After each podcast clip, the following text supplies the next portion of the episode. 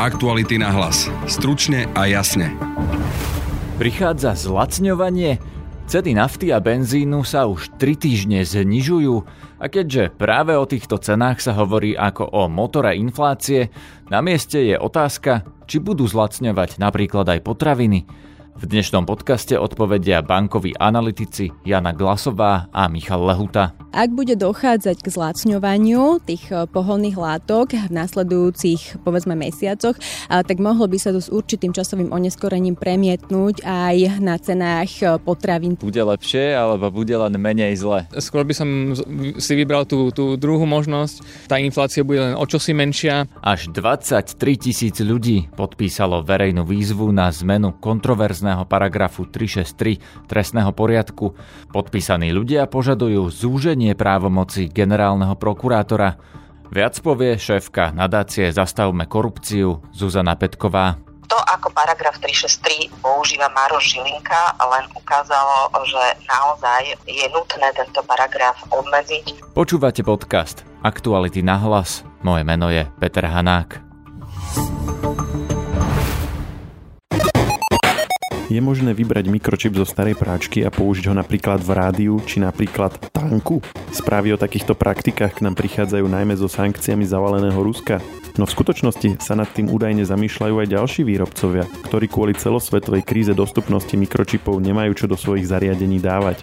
Redaktor Živé.sk Lukáš Koškár sa troch slovenských odborníkov pýtal, či je to technicky možné, aké problémy sú s tým spojené a či je to vôbec dobrý nápad. Čo sa dozvedel, nám prišiel porozprávať v najnovšej časti podcastu Share. Vypočujete si ju tak, že v ktorejkoľvek podcastovej aplikácii zadáte do vyhľadávania technologický podcast Share.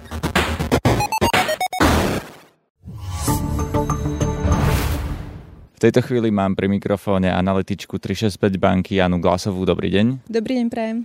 Vy ste komentovali pre viaceré médiá minulý týždeň zlacňovanie, že klesá cena benzínu a nafty 3 týždne po sebe. Bude toto pokračovať? Áno, presne tak. Tie ceny pohonných látok na našich pumpách v posledných týždňoch naozaj klesali a ozrkadlovalo to v podstate vývoj cien ropy na svetovom komoditnom trhu. Čo sa týka ďalšieho vývoja, tak eh, na teraz predpokladáme, že sa tam vytvára priestor aj pre ďalšie zlacňovanie benzínov a nafty na našich pumpách, čo by mohlo byť eh, alebo odzrkadlovať ten vývoj cien ropy na komoditnom trhu. Eh, ceny ropy sa totiž v súčasnosti držia pod 100 dolárovou hranicou a teda je tam vytvorený ten priestor aj pre zlacňovanie cien pohonných látok na pumpách. V podstate predpokladáme, že pokiaľ tie, ropy sa, e, pokiaľ tie ceny ropy sa udržia na tých súčasných úrovniach, respektíve budú klesať ešte bližšie aj k, tým, k tej úrovni 90 dolárov za barel, tak naozaj budú klesať aj ceny benzínov na našich pumpách. No a na základe toho, že doteraz rástli tie ceny benzínu a nafty, tak e, vlastne rástli aj ostatné ceny a to e, sa práve vysvetľovalo tým, že keďže napríklad potraviny do obchodov sa musia dopraviť nejakým spôsobom a ten spôsob je väčšinou závislý na rope, tak keď rastie cena ropy, rastú ceny potravín. Budú teraz eh, ceny potravín klesať? Presne tak, tie ceny, ceny ropy a pohonných látok sa premietajú v podstate môžeme povedať, že do cien všetkých tovarov a služieb. A, takže ak bude dochádzať k zlacňovaniu tých pohonných látok v nasledujúcich povedzme mesiacoch, a, tak mohlo by sa to s určitým časovým oneskorením premietnúť aj na cenách potravín, prípadne iných výrobkov. Tu ale treba povedať, že tie pohonné látky a tie náklady na dopravu sú iba jeden z faktorov, ktorý ovplyvňuje ceny potravín a sú tam samozrejme ďalšie významné faktory, ako je vývoj cen agrokomodít na svetovom trhu a taktiež veľmi dôležitý faktor, a to sú ceny energií, ktoré v súčasnosti zatiaľ výrazne stúpajú, takže tie budú aj v ďalšom období tlačiť potraviny nahor. Takže asi nemôžeme očakávať, že len pokles ceny ropy o tých pár centov bude znamenať zníženie cien potravín, keďže vlastne tam je zrejme plyn, elektrína čo ešte ďalšie? Presne tak. E, samotná ropa e, alebo zlacnenie ropy nebude viesť k tomu, že sa budú zlacňovať aj potraviny, ale možno e, taký pozitívnejší alebo pozitívnejšia informácia, že predpokladáme, že v tých jesenných mesiacoch by ten rast cien potravín mohol minimálne spomaliť. A to by v podstate ozrkadlovalo aj vývoj cien agrokomodít na svetovom trhu, kde v súčasnosti sledujeme určité spomalenie toho cenového rastu a to by sa následne mohlo na jesen začať premietať aj do spomalovania toho rastu cien potravín.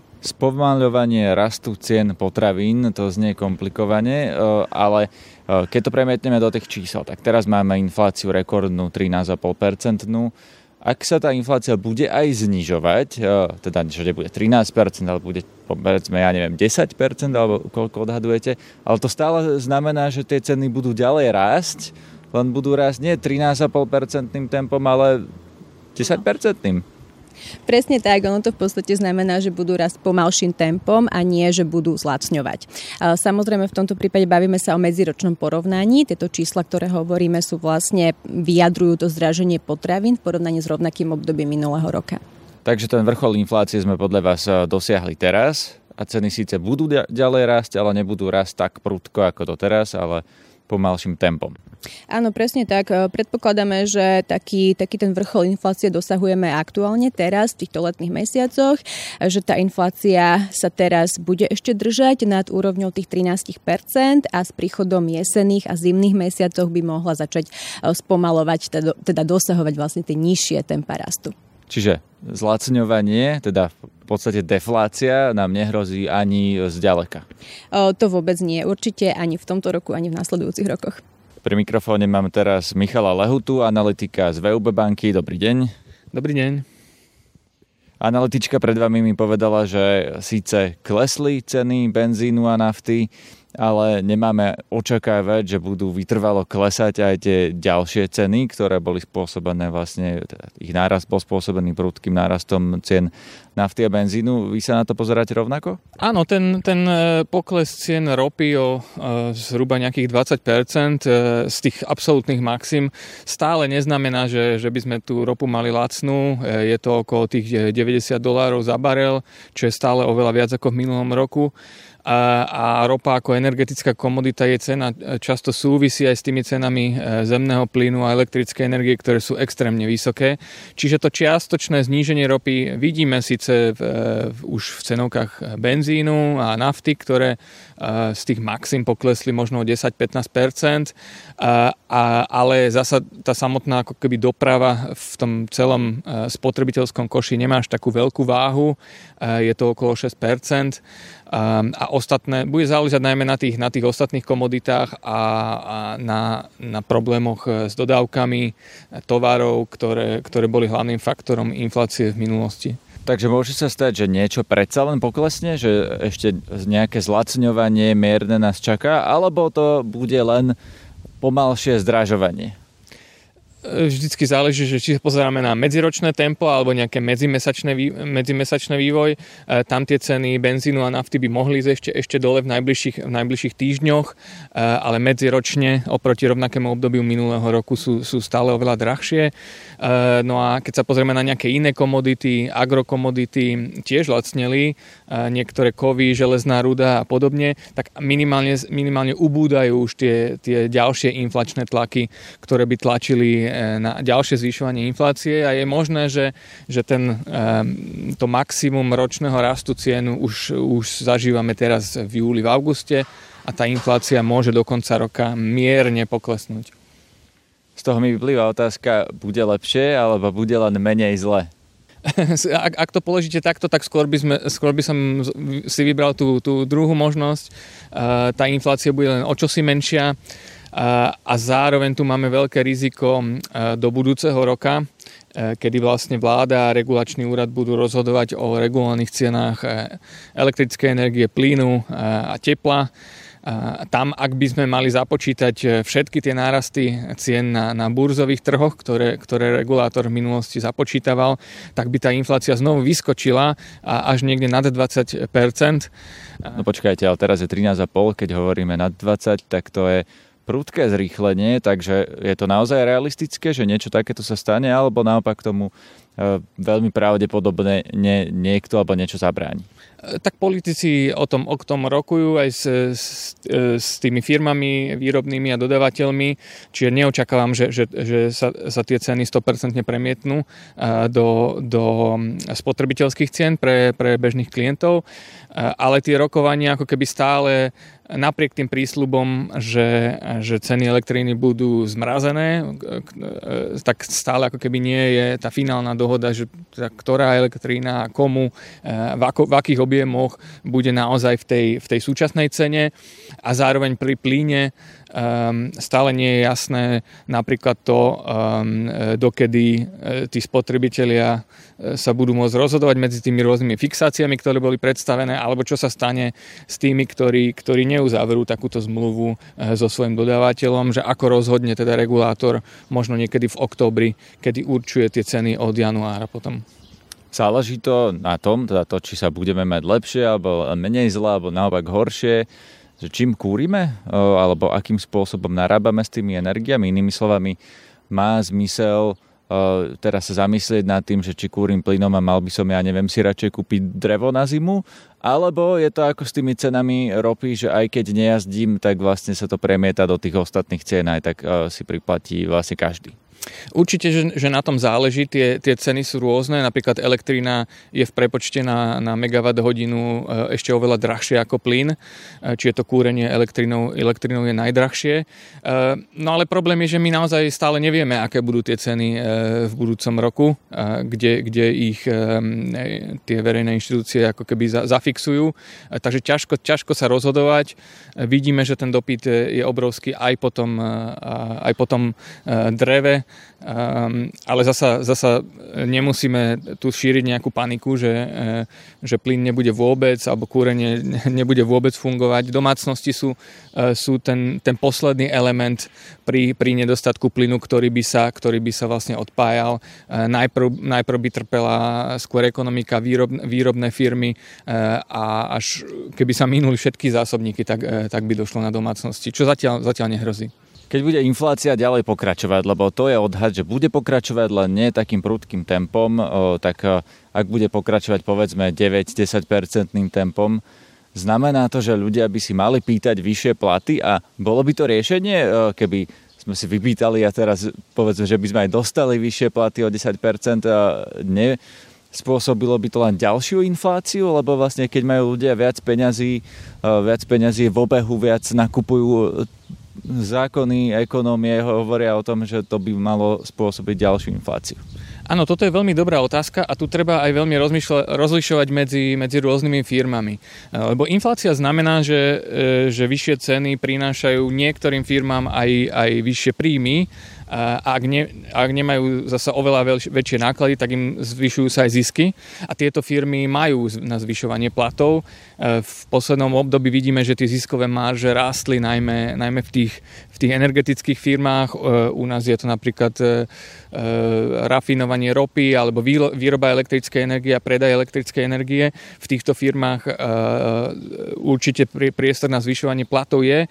A v iných, kde, kde naopak tie náklady rastú rýchlejšie vyššie ako príjmy um, práve pre tie vysoké ceny energie, tak, tak tam uh, ani ten priestor narast, narast platov nie je uh, a tí, a tí zamestnanci uh, jednoducho sa musia zmieriť s tým, že, že tá firma na, na, na, tak, na to pokrytie vysokej inflácie jednoducho nemá. No a tá druhá časť otázky, či by to bolo riešenie, či by to nespôsobilo vlastne ďalšiu infláciu, keby sa nám teraz zdvihli platy? Ak by toto bol trend e, v celej Európe, čo aj e, pozorne sleduje Európska centrálna banka, e, že zamestnanci si napriek tomu, napriek nejakým tým firmným obmedzeniam vyrokujú tým, že sú aj združení v nejakých odborových organizáciách alebo vláda prostredníctvom zvyšovania platov verejným zamestnancom dopraje ako keby veľmi vysoký rast cien, tak to naozaj... Platov ste mysleli? Áno, platov, pardon. Tak to potom naozaj môže tlačiť na taký druhotný e, rast cien vo forme toho, že, že, že ľudia už tú infláciu očakávajú, pýtajú si vyššie mzdy a, a potom sú aj ochotní, ochotní tie vyššie ceny zase zaplatiť. Peter Kažimír, Jaroslav Haščák, Vladimír Pčolinský či Zuzana Plačková Všetky tieto zdanlivo nesúvisiace osoby spája kontroverzný paragraf 363 trestného poriadku, Generálny prokurátor Maroš Žilinka je kritizovaný pre jeho netransparentné využívanie a snaha o jeho zmenu na teraz viazne na koaličnej strane Zmerodina. Nadácia Zastavme korupciu preto iniciovala podpisovanie verejnej výzvy, aby tento paragraf nemohol slúžiť na únik obvinených pred súdnym konaním.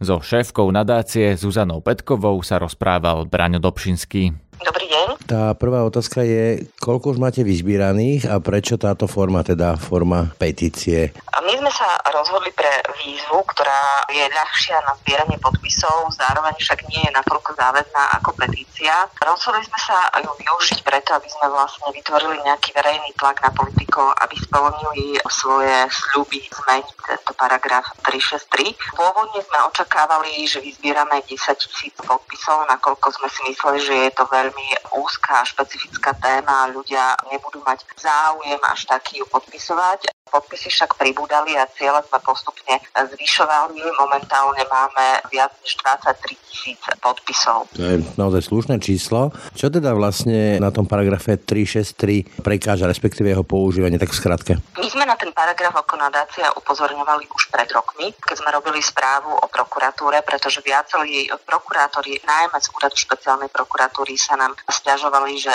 cez toto si dokážu obvinení zabezpečiť zrušenie obvinenia na generálnej prokuratúre a že je to obídenie novely, ktorú presadila Rádičovej vláda práve preto, aby sa nezametali kauzy. vtedy do tejto novely bolo možné, že vlastne generálny prokurátor zrušil alebo vydal tzv. negatívny pokyn zástavy trestné stíhania a podobne. Po tejto novele už nadriadený prokurátor nemohol takto zasiahnuť do práce podriadených prokurátorov, avšak generálna prokuratúra v tom čase pod vedením Vladislava Tichého našla spôsob do doplnila vlastne do takého vykonávacieho predpisu, ako sa používa paragraf 363, aj to, že ním možno zrušiť právoplatné uznesenie o obvinení. Dovtedy to možné nebolo. To, ako paragraf 363 používa Maroš Žilinka, len ukázalo, že naozaj je nutné tento paragraf obmedziť. Máme tu totižto rád veľmi prominentných ľudí, ktorí sú vyšetrovaní políciou, ktorých sa spomenuli aj v